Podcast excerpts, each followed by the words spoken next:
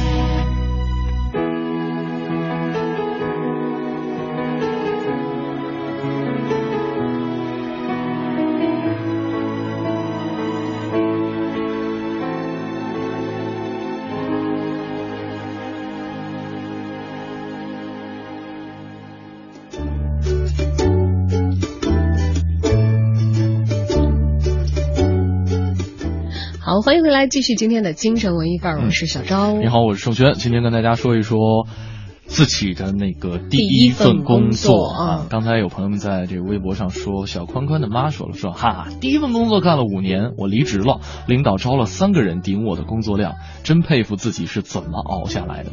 你知道，所有这个，比方说。呃，还身处于大学期间的学生们，在初入职场之前，可能都会跟自己的一些前辈啊请教一些经验。很多人，几乎所有人都会告诉我说，第一份工作很重要，这可能是你职业生涯的一个起点，是你对因为所有以后奋斗的一个原动力啊。嗯，因为说男怕入错行，女怕嫁错郎嘛。嗯这个入行的这个问题好像很重大。虽然以后你会在你的职业生涯当中做一些选择，嗯，但第一份工作大大家都是很谨慎的，因为可能会很大程度上影响到你的信心。而且你的职业态度，嗯嗯你知道这个，我之前因为我是没有从事过任何人力资源管理方面的，但是呢，我对这个比较感兴趣，所以呢，跟很多朋友去聊天，然后他们说在面试的过程当中会发现，呃，就差别很大。可能看这个简历初筛的时候，觉得啊，每一个人简历都做的很漂亮，比方说自己的学历、啊、没有那么大的差距哈对，没有那么大的差距。但是一见面之后，可能会有很明显的一些细微之处，比方说我们看一些成功学的教材，说什么呃进去之后什么扫地要怎么怎么样，就这个什么扶起门口的拖把 太 太烂了，都已经听得耳朵都起茧子了。了嗯但是真的有的时候，你可能会交谈过程当中，比方说哈，这个那位朋友跟我讲说，有一位呃澳洲留学回国的一位大学生到他们公司去面试，然后呢说啊，那您对我的公司有什么什么样了解吗？他说哦不知道。然后是这个，那您这个要有什么样的一个薪酬的一个要求要求吗？嗯啊，他说咬了咬牙说四五千块钱吧。然后当时其实你知道这种感觉是有点莫名的，就说不出来，有点不太舒服。你知道现在网络很发达，想要搜索到一个公司的信息，基本信息你你随便百度一下、Google 一下，太多了哈。这个所有的信息几乎几乎都能够了解到。那这家公司做的是什么样的一个产业？然后比方说有有哪些部门，你你的这个专业跟这是个可以投简历的。对，是是可以做哪方面的一些工作，就是这些，人一摸黑就摸到门口就敲门进来的这种状态，就可能会让 HR 听听起来看起来会有点恼火。对，会觉得你很不专业。嗯，因为其实我觉得这个东西有点像什么，呃，面试嘛，都是看人，互相挑，嗯就有点像相亲。嗯但是也不完全是，就是说，因为你对这个事情上心程度有多大，嗯是能够完全体现出来的。嗯因为对方可能不了解你，就靠这一次的面试，通过简历啊什么的，你从简历的整洁程度，或者是你的照片的情况，可以看出你对这份简历重不重视。嗯当然，现在大家都重视起来了哈嗯，，然后用简历各种各样的模板。对，啊 而且现在有一些大的机构，他会给你提供模板，嗯你去填写就好了，嗯他来了解一些基本的信息。嗯但其实你直观的去见到别人的时候，是一个最佳的、全面的展示自己的机会。嗯，而且在这里边你可以看出来对方的这种诚敬，嗯嗯，对这种诚意、这种敬畏的态度。要知道，其实你去研究一下他们的招聘启事是很有用的。嗯呃，曾经我有一一次这个求职经历啊，到嗯那会儿其实也是抱着试一试的心态了。嗯就是其实功课做的很到位。人去的然后自己不不不不是不是不是不是，我们都是有投简历，当时没想着真能上，嗯结果我们去写简历初筛全都过了。嗯但当年呢，我们刚毕业的时候，我们是从一个招聘网站，还是听人讲的一个信息，看到的是一个转载的网页。嗯然后我们投完简历以后，就在家等电话。嗯我们以为会有电话通知我们，然后出示。他说出示的时间大概会在，比如说七月初。嗯结果后来我们当看到那个简历，呃，不是看到我们在这个初试名单上的时候，是辗转已经过了，是第二天了。嗯就头一天，比如说七月一号面试，我们在七月二号看到了，嗯已经完全过了。嗯然后我们再去找，就看他们的人力团队有没有在其他的城市有其他的面试场，能不能去啊等等。嗯但是现在想来很天真了啊，也没有发现。其实当时有一些怨言，觉得说你只是在。你的跟网页上你发布的招聘信息，我们是在转载的页面看到的。嗯我们以为会有电话通知，或者你没有讲在哪里去密切关注你们的这个招聘信息，我怎么知道在哪儿看你放的榜，我上了没上？但你那个时候是没有任何可以去怨的，嗯因为如果你对这这其实折射出来，你内心深处我们对于那份工作没有那样的去在意，嗯只是去尝试一下。所以其实没有去找到他本来的企业发布的，或者他委托的人力资源的代管的公司发布的那个最如根果说有最根本的网页。有这么强烈的愿望的话，对恨不得你一定会去五分钟，找到的或恨不得五分钟会会按一次 F 五刷新一下，对对对，很有可。能。他说了会在七月初，我们其实真的就等都等到过期了以后，嗯呃打打扮的漂漂亮亮的去，然后问到那地方说昨天他们这个面试已经结束了。我们说其实想撞撞运气看看，因为有一些大的公司可能是好几天，嗯我们是过了简历初筛的，说没有，他们的团队已经回国了，嗯嗯或者是转战到下一个城市了，因为是一个外企嘛。嗯呃，当时当时觉得自己还有点。有点冤枉哈，觉得有点可惜的。我们是过了简历初筛的，但是就丧失这个机会。嗯，这是小昭的一个难忘的亲身经历啊，对难忘的一个就是第一份工作，这个去啊去求职的一个经历哈。对，因为我很少求职，嗯。我我我们可能因为学这个专业的原因，从上学的时候开始就有一些收入的来源，这可能也是嗯造成我当时对那份工作不是那么上心的一个原因，因为我总是觉得还有一些其他的工作机会，甚至那个时候是有一些兼职做着的，我是有一定的收入的，嗯。只是说去试试看，嗯，可能真的也是内心的这个动因不够强烈，就可能在这个就是在呃我们这一种呃专业的框架之内，会影响到我们求职的时候的一种心态。对，嗯你知道我我到现在为止都是工作来找我，嗯我没有去找过太多的工作，这算是一次经历，嗯而且还失之交臂，你知道吧？知道我这个我我这个一个亲属的孩子，我的一个一个表弟哈、他是当兵结束之后，然后呢这个转业嘛，要出去找工作，呃，最开始就是一个。可可能没有什么太多技术含量的一个工作，就是保安啊，嗯。当保安。呃，然后呢，他现在做的很棒的一点就是，因为在部队的那个框架当中，他会及时的去了解到一些人很琐碎的一些小需求，比方说，呃，我在这个班级里边，我看到班长需要说要打盆水啊，自己去打了，而且他觉得这是理所应当的，他觉得这是分内之事，嗯。于是呢，他把这样一种分内的心情带到了现在的工作岗位上，所以真的是很手很勤快，眼里为他赢得了很多的机会吧？对，而且呢，他就是在自己的能力范围之内，也能够比较出色的完成一些附加的领导安排下来的一些任务。嗯。所以现在他有一个很好的苗头，就是这有一个上升的空间。就他很快可能就不只是一个小保安了，一个一个底层的一线的员工了，嗯是因为他可能比人家更积极和细心一些。这个其实是我们在有的时候第一份工作当中的时候是意识不到的，因为大家年轻人嘛，可能有自己的认知的局限哈、还有对职场的经验的不足，所以现在呢，我们也欢迎大家畅所欲言，不管你是职场新鲜人还是职场老将，已经干了很多年了，都欢迎来分享你的经验，回顾一下你的第一份工作当中的故事。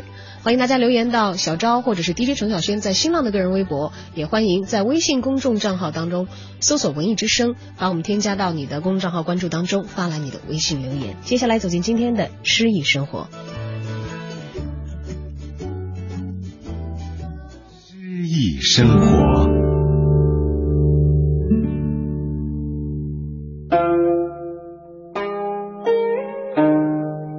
西江月·夜行黄沙道中，作者辛弃疾，朗诵满超。明月别枝惊鹊，清风半夜鸣蝉。稻花香里说丰年，听取蛙声一片。七八个星天外，两三点雨山前。旧时茅店社林边，路转溪桥忽见。天边的明月升上了树梢，惊飞了栖息在枝头的喜鹊。清凉的晚风仿佛吹来了远处的蝉叫声，在稻谷的香气里，人们谈论着丰收的年景，耳边传来一阵阵青蛙的叫声，好像在说着丰收年。天空中青云漂浮，闪烁的星星时隐时现。山前下起了淅淅沥沥的小雨，诗人急急从小桥过溪，想要躲雨。往日，土地庙附近树林旁的茅屋小店哪儿去了？拐了弯，茅店忽然出现在他的眼前。这首《西江月》，宋代词人辛弃疾的一首吟咏夏季田园风光的词。这首词描写的是人们熟悉的月、鸟、蝉、蛙、星、月、殿、桥。然而，诗人却把这形象巧妙地组织起来，让我们感受到一种恬静的美。辛弃疾的这首《西江月》前两句“明月别枝惊鹊，清风半野鸣蝉”，表面看来写的是风、月、蝉、雀这些极其平常的景物，然而经过作者巧妙的组合，结果平常中。就显得不平常了。本单元节目内容由 AM 七四七娱乐广播独家制作，友情提供。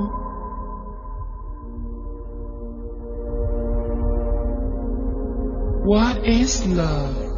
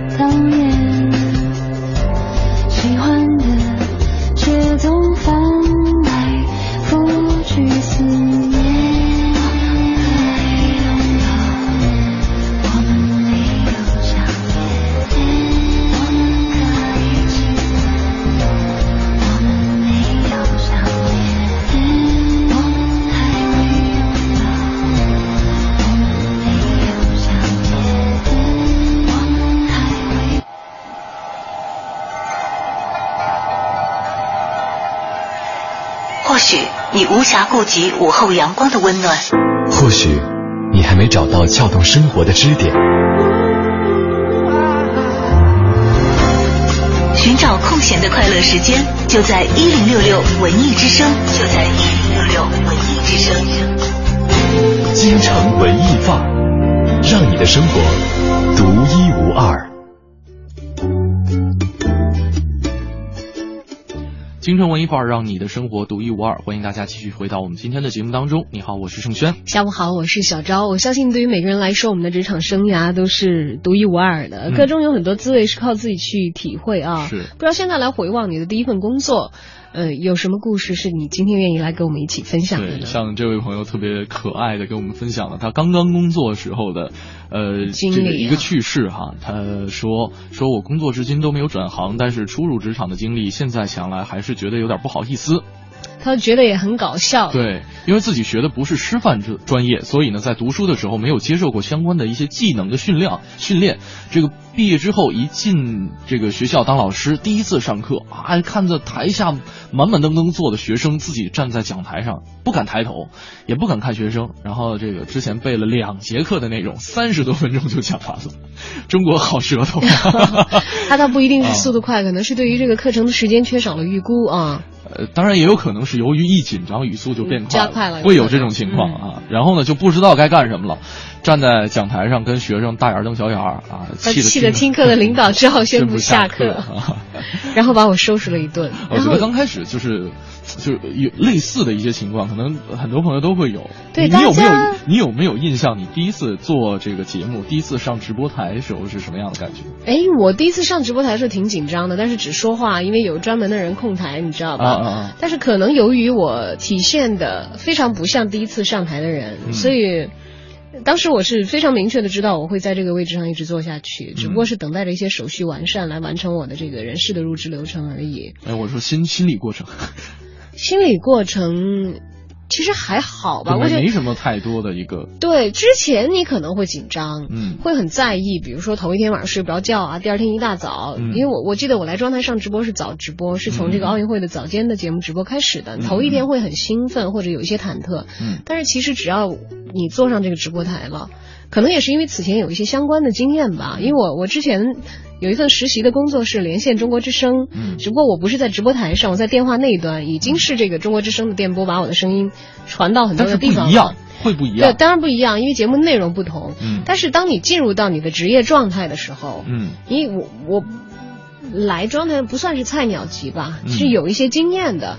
你进入到自己的职业状态了以后，你会有一种忘我的感觉，嗯，就是其实你没有那么多的时间去思考自己是不是紧张，嗯，呃，是不是有一些其他的我表现够不够好这些杂念，嗯，好像没有了，就是。你进入到主持人的状态了以后，其实你的思维，你那个时候的行为，是完全在完成这个时段对于一个主持人的要求的时候，你真的没有想那么多。嗯，就像我后来跟一些这个搞艺术工作的一些朋友也交流过，嗯，他们说很奇怪，在台下也病殃殃的，还有他们这个以前他们这个演出的团队，有些艺术演出的团队，有个舞蹈演员，还有一有一些据说有些演奏家也是这样。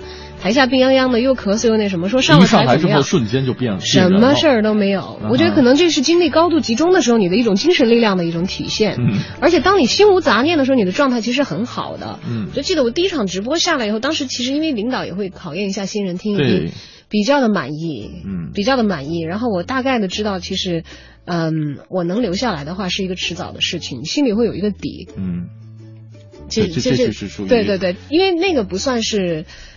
不算是真正的你的第一次，因为在别人眼里是第一次，但如果你有相应的基础和充分的准备的话，呃，你能够恰如其分的体验出、体现出来你的实力的话，是会让别人眼前一亮的。嗯，呃，就是怕，就是怕你抓瞎，就是怕你不够上心，错失了很多你本以为很重要的。你知道我最开始呢，本来是想让小昭讲一个故事，安慰一下这位朋友的，结果没想到 打压的太厉害了，表现的还不错哈。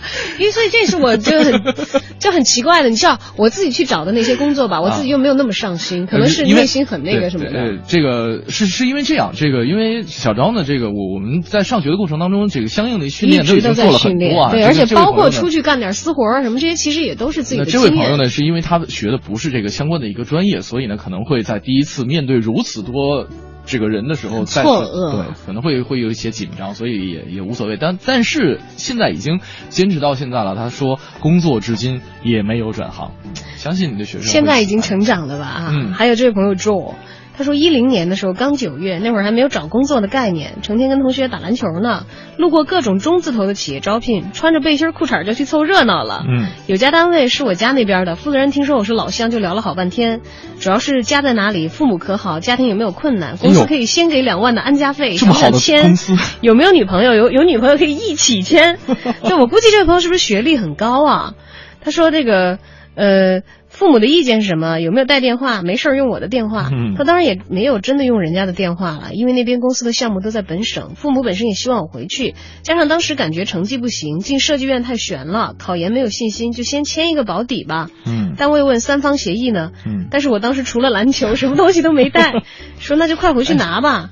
说回还在辅导员那儿，单位说那改天你自己填好了邮寄过来。说后来就感觉太草率了，拿到三方协议以后，最终也没有寄过去。然后大概过了一个月，辅导员喊我去领钱，原来那边两万的安家费已经打过来了。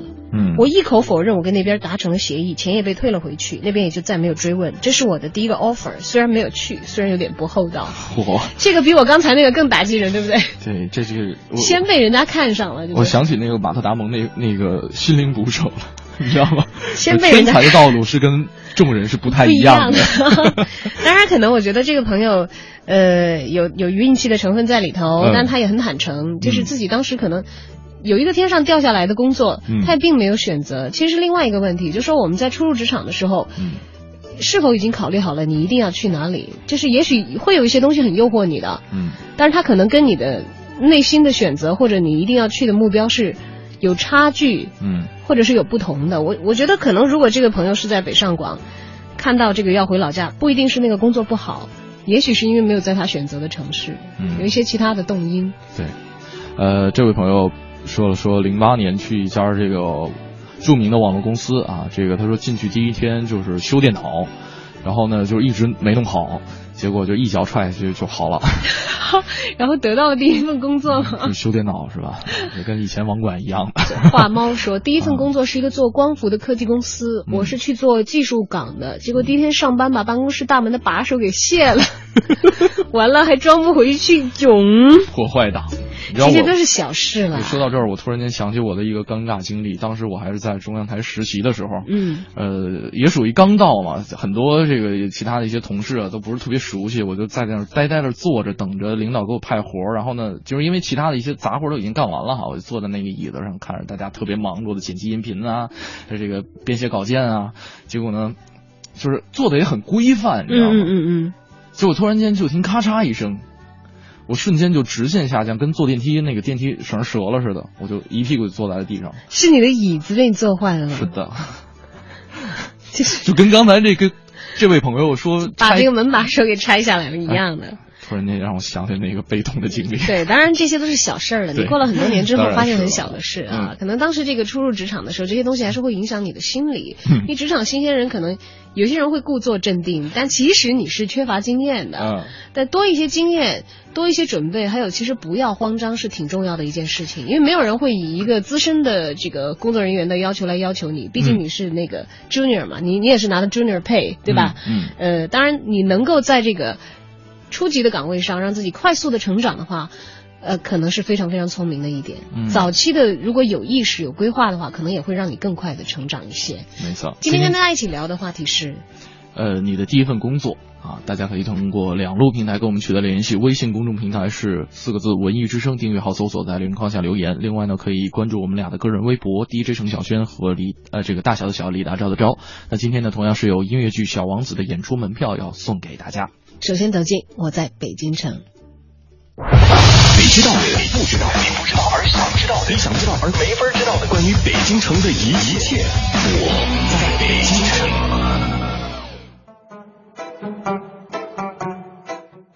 京城文艺范儿，让您的生活独一无二。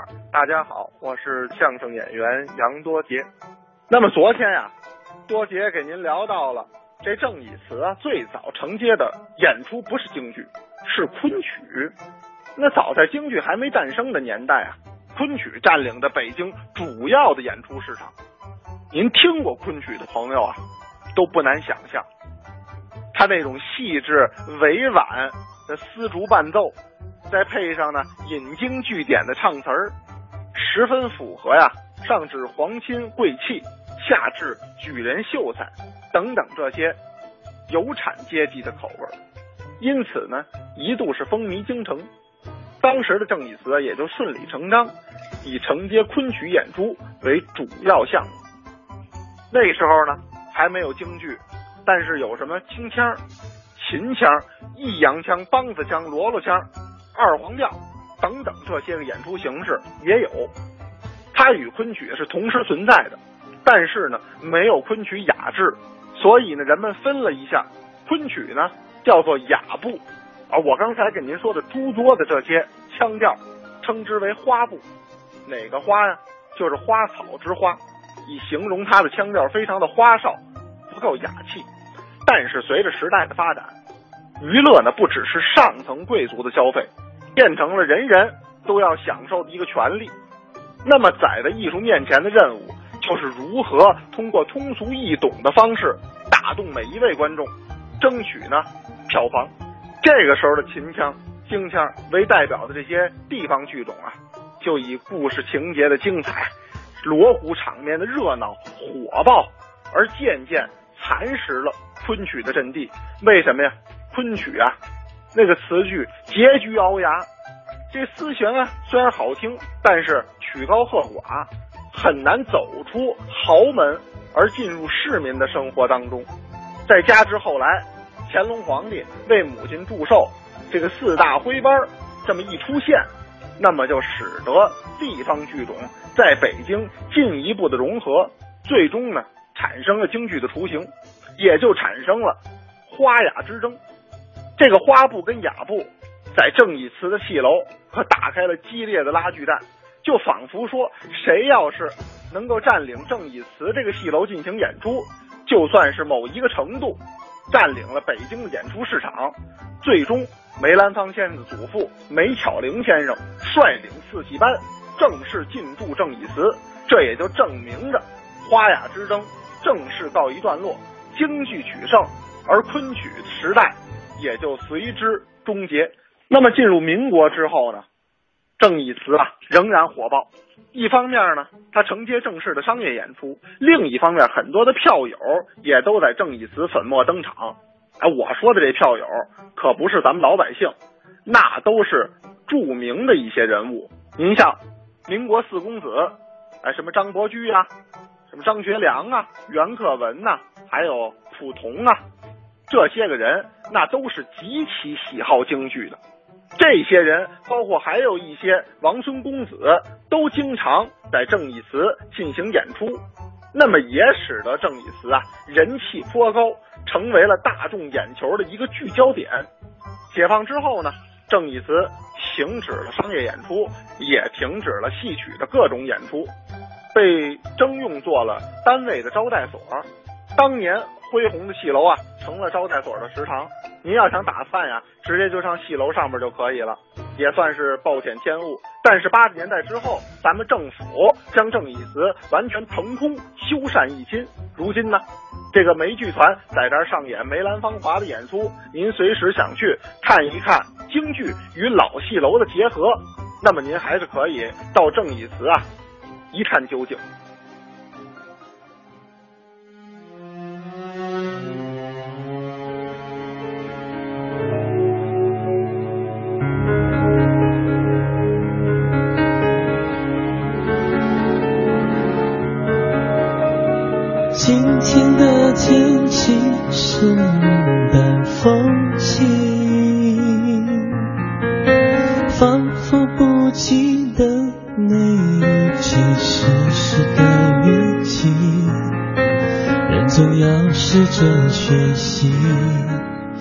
往好的地方走下去，别总是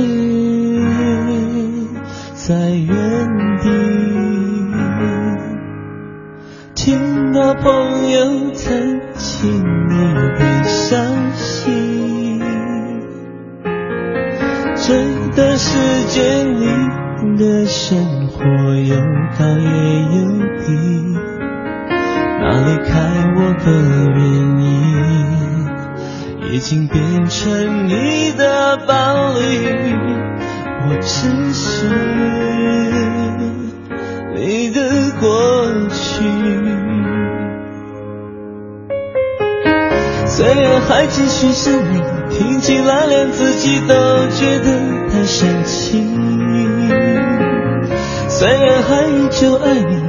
起来有些多余。你离去那天，忽然倾盆大雨，忘记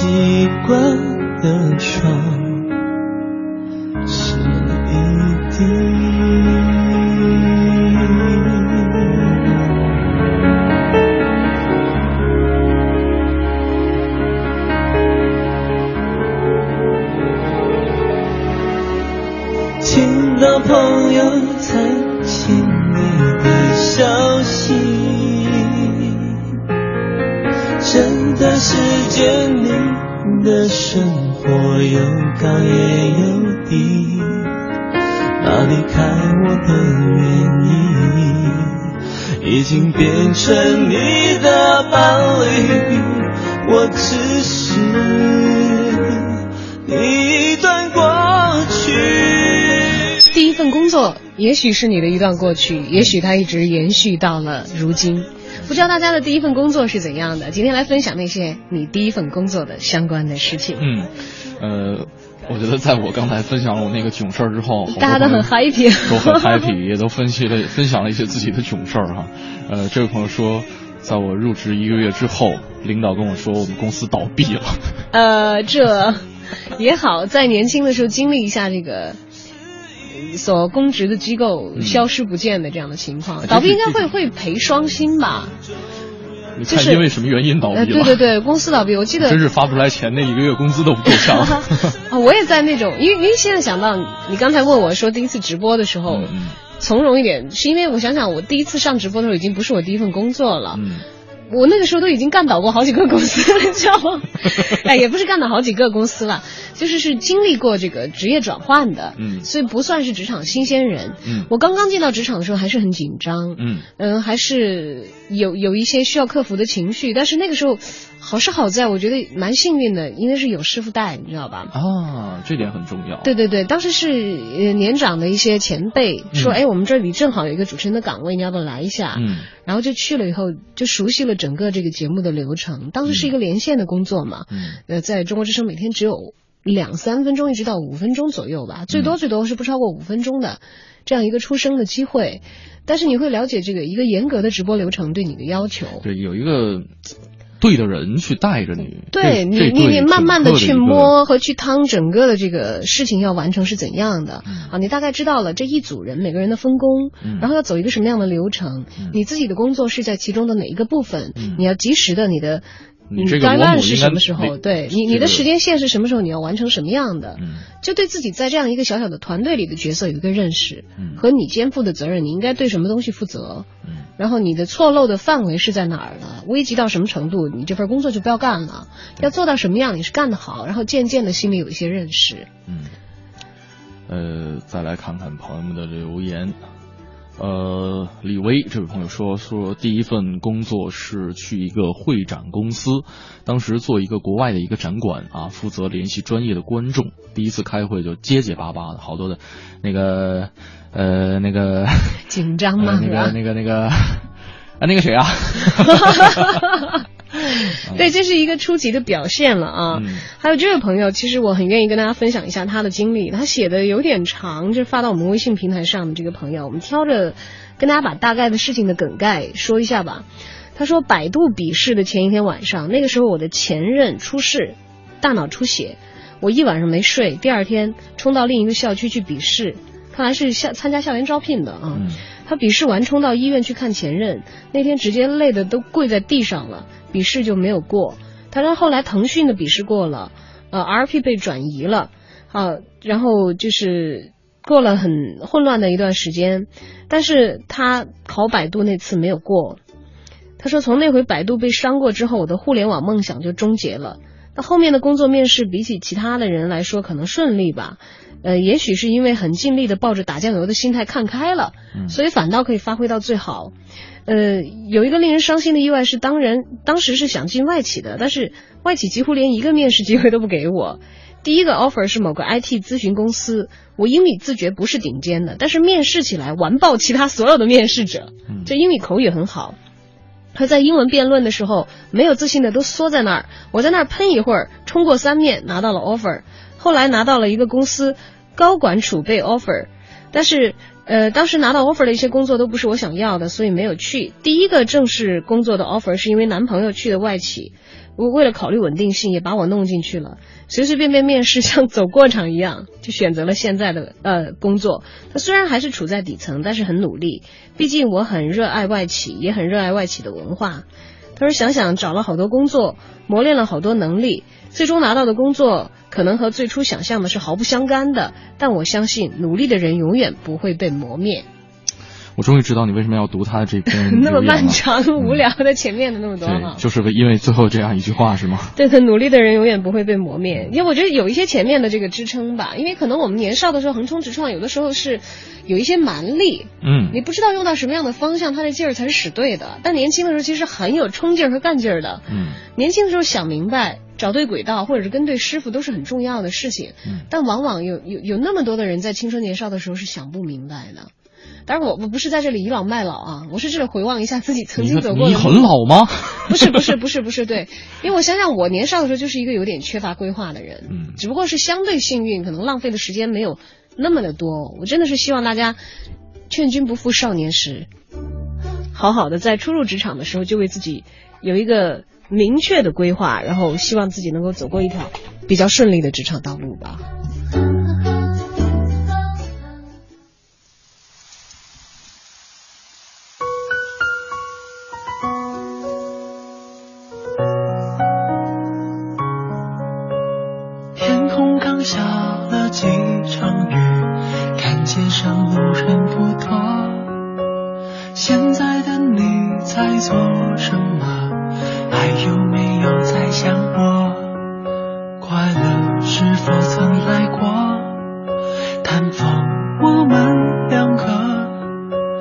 谁都不想让自己错剩下了自己一个。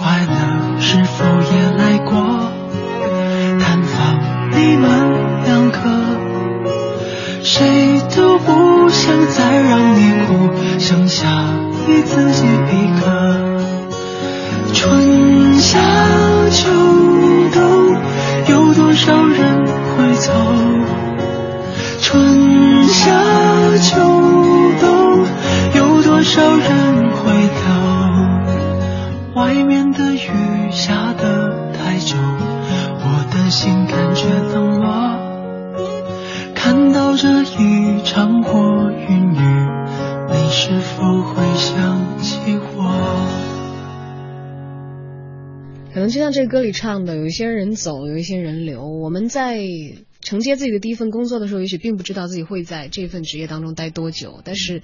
但凡是经历过自己职业生涯的转变的人，可能第一份工作留给你的影响都会一直的留在你的意识当中，不管它是正向的还是逆向的啊，它都有它来过的一个价值。对，今天就跟大家说一说自己的第一份工作，看看各位朋友什么样一些故事拿出来跟我们一起来分享。两路平台，一路是我们的微信，另外我们的微博。今天同样是有大白传媒为大家提供的音乐剧《小王子》的演出门票数张。那咱们半点广告之后继续。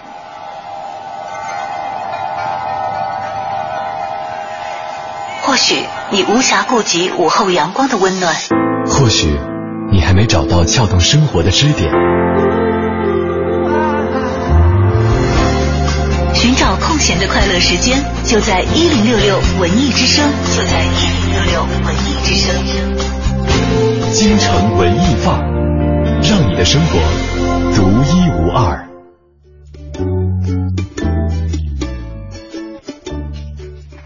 京城文艺范儿，让你的生活独一无二。十五点三十三分，这里是正在为你直播的京城文艺范儿。你好，我是程轩，我是小昭。今天跟大家聊一聊你的第一份工作。不知道大家作为职场新鲜人，来到自己的第一个社会角色当中的时候啊，嗯作为这个职场人的社会角色当中的时候，有一些什么样的经历或者有一些经验的话，都欢迎跟我们一起来分享。嗯，发送留言到小昭在新浪的个人微博，或者是 DJ 程晓轩在新浪的个人微博，也可以留言到文艺之声的微信公众账号。嗯。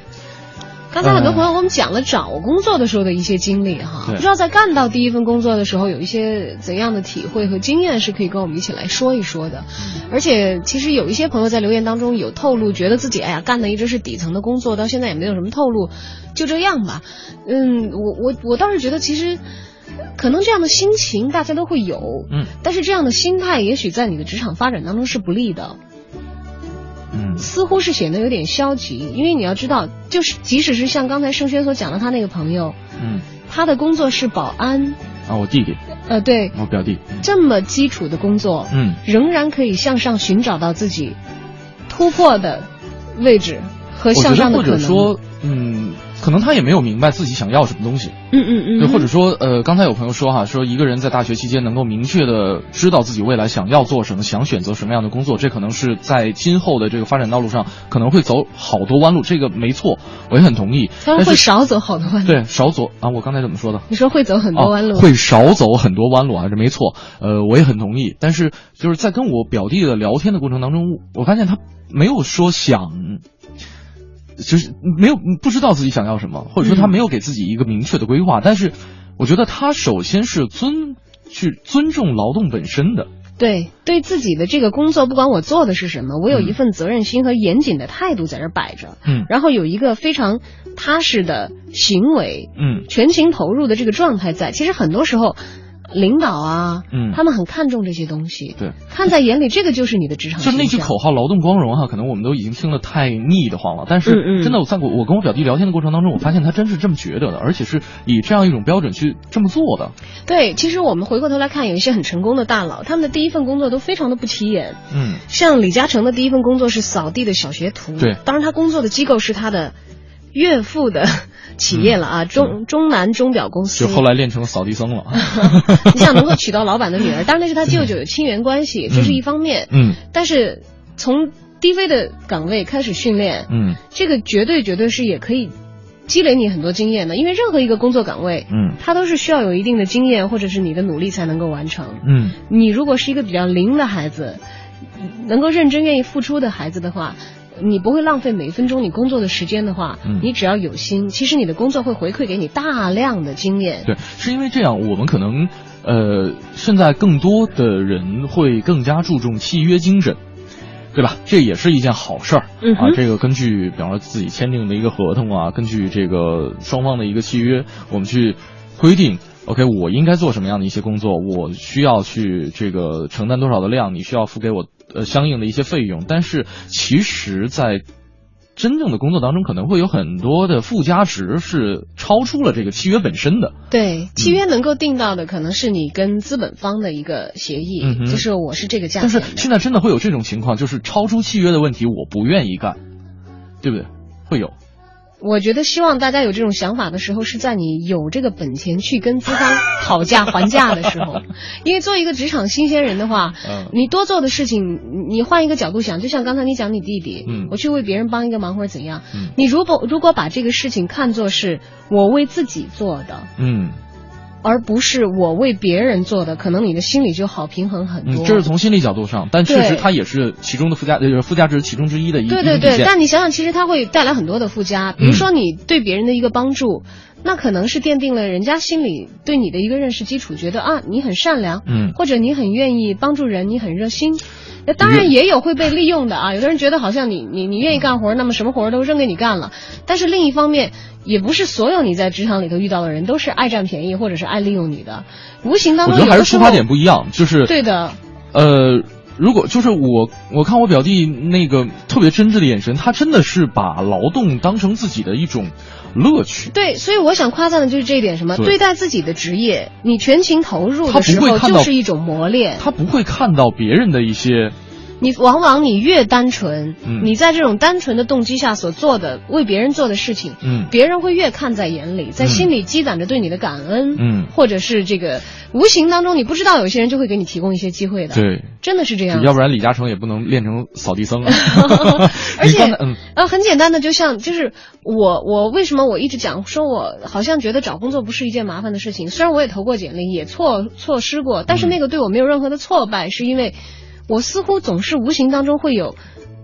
新的工作机会啊，或者这样子来找我，就是因为其实我最开始也没有想很多，嗯。我只是有那种那种概念，就是说如果这个事情交到我，我一定把它尽我最大的力量，尽可能漂亮的去完成它吧，嗯。哪怕自己有一些忐忑，嗯。但是当你进入到你的职业状态里，有一个忘我的状态的时候，其实本身是一个非常非常专业的一个体现。这是一个角色化的过程。对，那么你在展现你的这个本身的专业性的时候，它其实本身就是一个很具有说服力的东西。嗯，如果被别人看到了，但是你知道，其实有些工作别人就会觉得你能够胜任。OK，就是有些工作是需要很专业的，比方说厨师，嗯但是有些工作是，呃，谁谁来都行的，比方说服务员，但是不是谁来都做得好的呀，对。对吧？你服务员所以也有明除了说。在这个专业领域之外的一些工作的效率也好，呃，你觉得工作效率是专业领域以外的吗？我觉得这恰恰是一个专业性的问题。不是不是不是，我是说越专业的人效率一定越高的。我是说在，呃，就比方说类似于主持人这样一个专业领域之内的一个效率和工作的这个成果和这个等等等吧，这这这是一方面，在一些不需要专业技能的领域当中，其实这个方面也很重要。呃，我我始终觉得每个职业好像都需要技能吧，呃就技能是一方面，情商是另一方面了。嗯但是我始终觉得你体现出一个专业性的话是。是是是蛮重要的一件事情，嗯就是你你会在任何的职业当中，嗯任何的职业角色当中去训练你的专业态度嗯和专业能力，嗯哪怕有一天你的技能转换了，你的专业精神其实可能是会一直跟着你走的。嗯。圣先会会经常喜欢讲这个匠人精神哈，但是我一直讲，这不是仅仅属于匠人的精神，对，这属于所有行业的执着顶尖的人，他们一定都会具备的这样的一个精神。嗯。单纯的执着的执拗的，恰恰我在今天中午吃饭的时候，其实我我跟我一起吃饭那朋友，嗯。他家里以前是一直是做餐饮生意的，嗯。就是做的很大，而且传了很多代。嗯，他就讲，他他小没的时候上舌尖啊。呃，不是不是不是那个，嗯我觉得舌尖不是对于这个行业的一个啊标准评判嘛嗯啊。他就在讲说，他爷爷以前就一直跟他说说，做菜这个东西，你不要想去我要把它卖着去挣钱，嗯你要想把它做好。说最难的事情是把最普通的事儿做到极致。嗯如果我们的饭店卖一盘炒白菜，嗯所有的人都能做这个菜，嗯但是所有的人都只在你这一家吃，你是大成功。嗯他说，在做你自己专业的事情的时候，不要有太多的杂念。如果你有办法把你手里的事情做到极致，你不用担心，所有的一切都会来。就是我最开始说的那个诚敬，对吧？有，就对于某一件事情，你认为它是对的，或者说你把它奉为至尊的一件事儿，你你用一种毫无杂念或者说特别敬畏的心态去做这件事儿的时候，你可能会收到一些意想不到的效果。对，可能我觉得也是个人魅力的一种。对，这是个人魅力的一个基础。还有嗯这个心态其实是一个基础，有这个心态不代表你能成功，那那倒是。但是能成功的人几乎都有这样的心态在。嗯，可能大部分的人都有这个心态在，对它不是一个充分的条件，但它是一个必要的条件。那么既然它是必要的，我们先从这一点开始，因为其实这是一个很低的一个门槛。你做任何一个职业，你都可以有全情投入的态度，而且如果你零的话，你会从中渐渐的摸索出规律，嗯，去提升你的效率。对。那么如果你逐渐变成一个高效率的员工了，嗯你就很有可能往你的职业的再上一层有突破。说的太对了啊！今天跟大家分享一个话题，就是你的第一份工作有哪些经历，有哪些难忘的事情，可以跟我们一起来分享啊！大家可以通过两种方式跟我们取得联系，一种是我们的“文艺之声”四个字微信公众平台，在订阅号搜索，在留言框下留言。另外可以关注我们俩的个人微博，大小的小李大钊的钊和 DJ 程晓轩。那今天呢，会有小王子的音乐会的这个呃音乐剧的演出门票要送给大家。嗯，接下来走进影艺告示牌，看一看在北京的舞台上有哪些剧目值得我们去关注呢？影艺告示牌。京城文艺范儿，让你的生活独一无二。听众朋友们，大家好，我是永乐票务的王婉儿。之前我曾给大家推荐了一个由老北京人导演田沁鑫执导的话剧《四世同堂》。今天要给大家推荐的这部话剧仍然是京味儿题材，导演仍然是老北京人。这部剧就是由黄莹导演的作品《枣树》。说到黄莹和她的京味儿题材话剧，可能一些常看话剧的观众朋友也会想起2009年她那部经典的作品《卤煮》。其实《枣树》这部作品的诞生年代要早于《卤煮》。黄莹在2004年根据北京电视台第七日栏目播出的一则真实故事改编了此剧。事件中，95岁的老奶奶在即将搬迁之前，不关心补偿款，不在乎自己的住处，而是担心能不能保住自己和老伴儿一起种下的枣树。这个故事深深地戳中了导演黄莹。人与树之间的这份感情毫不功利，在这个年代显得尤为珍贵。于是黄莹将这个故事搬上了舞台。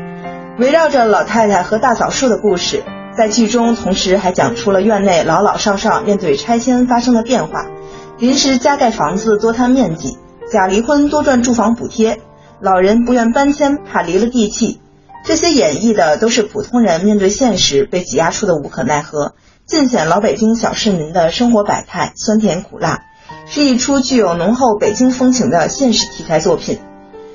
谈到创作这部剧时，黄莹介绍了她小时候住胡同大杂院的经历。剧中的很多人物形象都来自于那些大杂院中的邻居。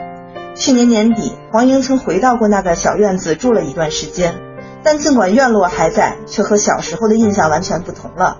邻里们聚会的公共空间都被挤占了，老邻居们也早都搬走。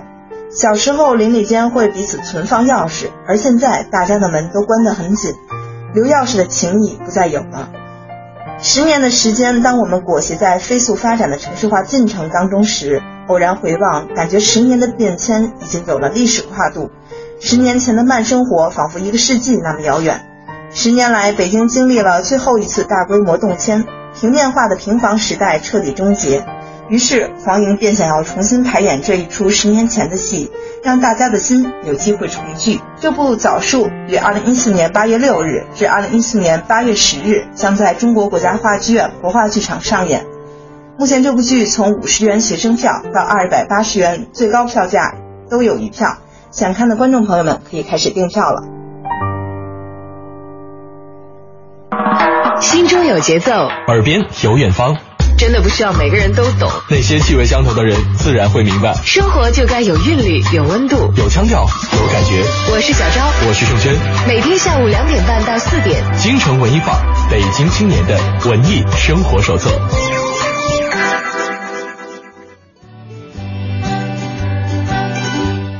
京城文艺范儿正在为你直播当中啊！在刚才呢，其实我们也提到了，其实很多现在的商业。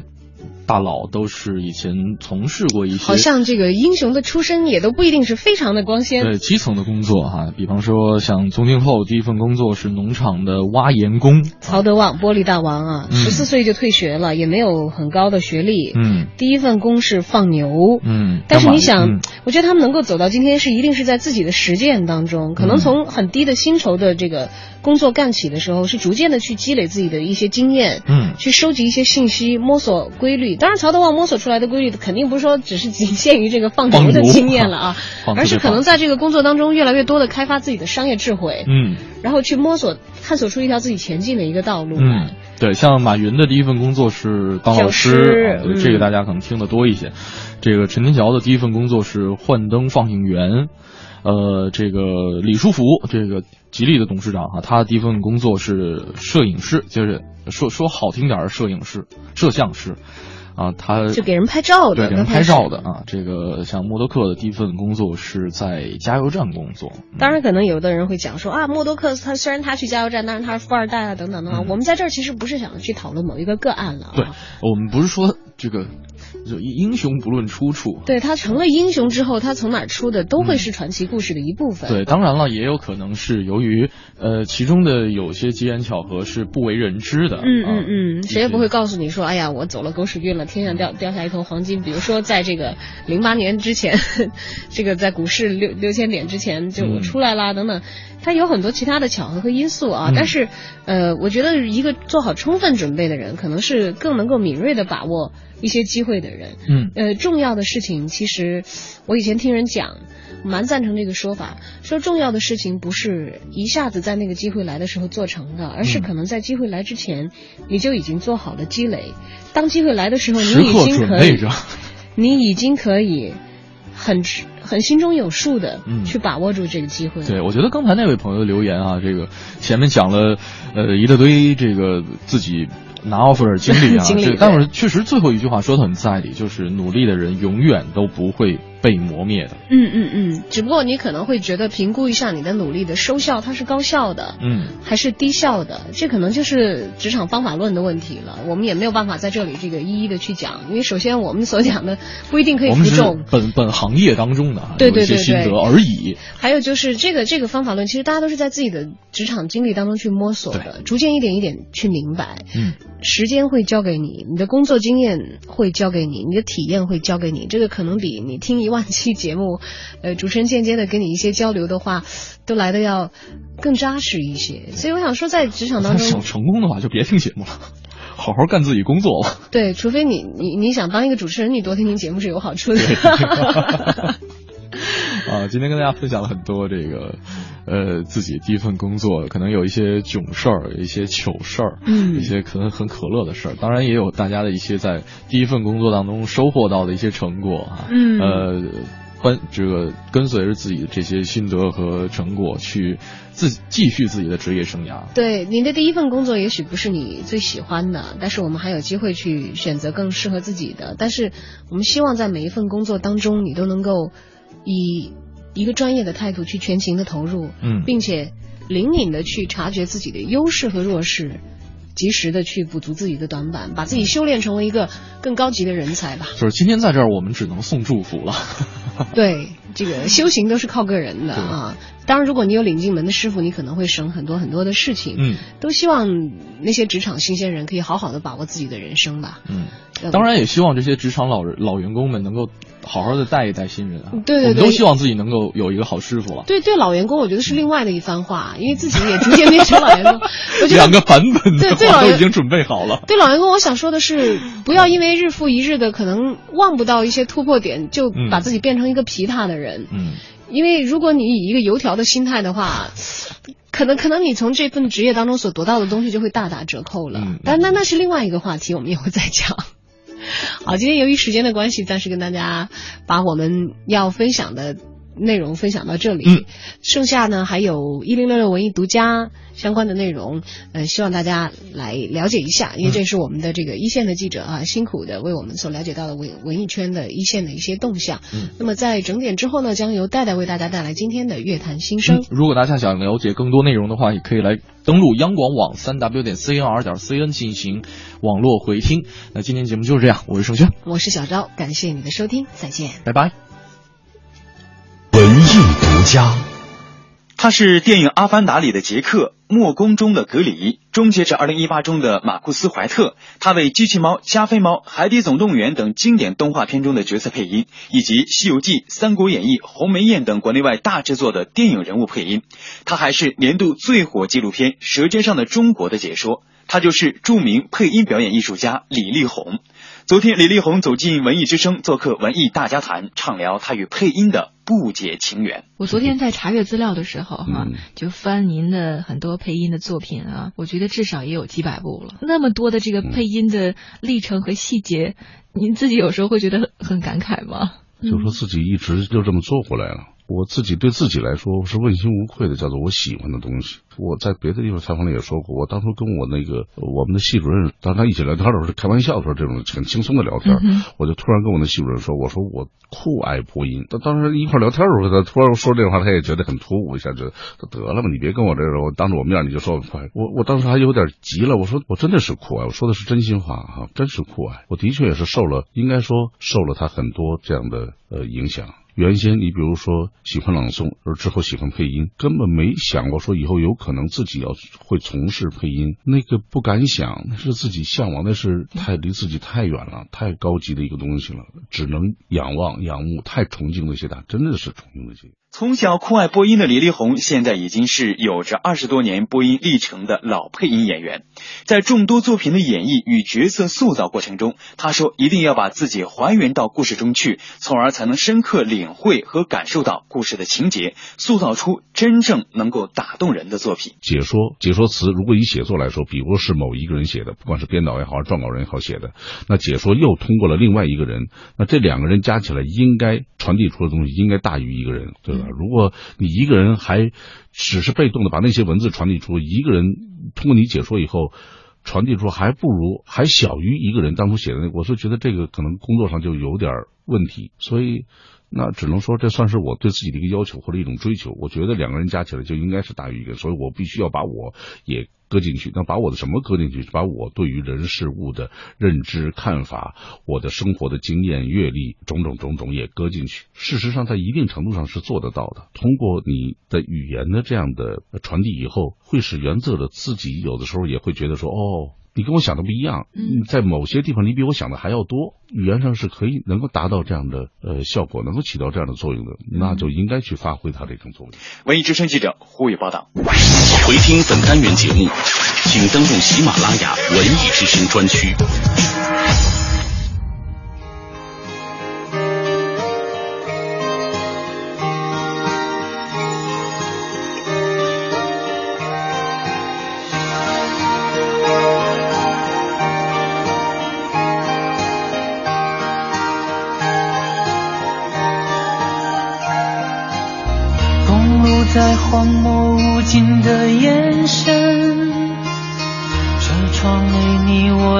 起彼此人生，像一生之间一次的缘分，最难忘陌生人搭载的热忱，渐渐放晴的天空，旅行的寂寞。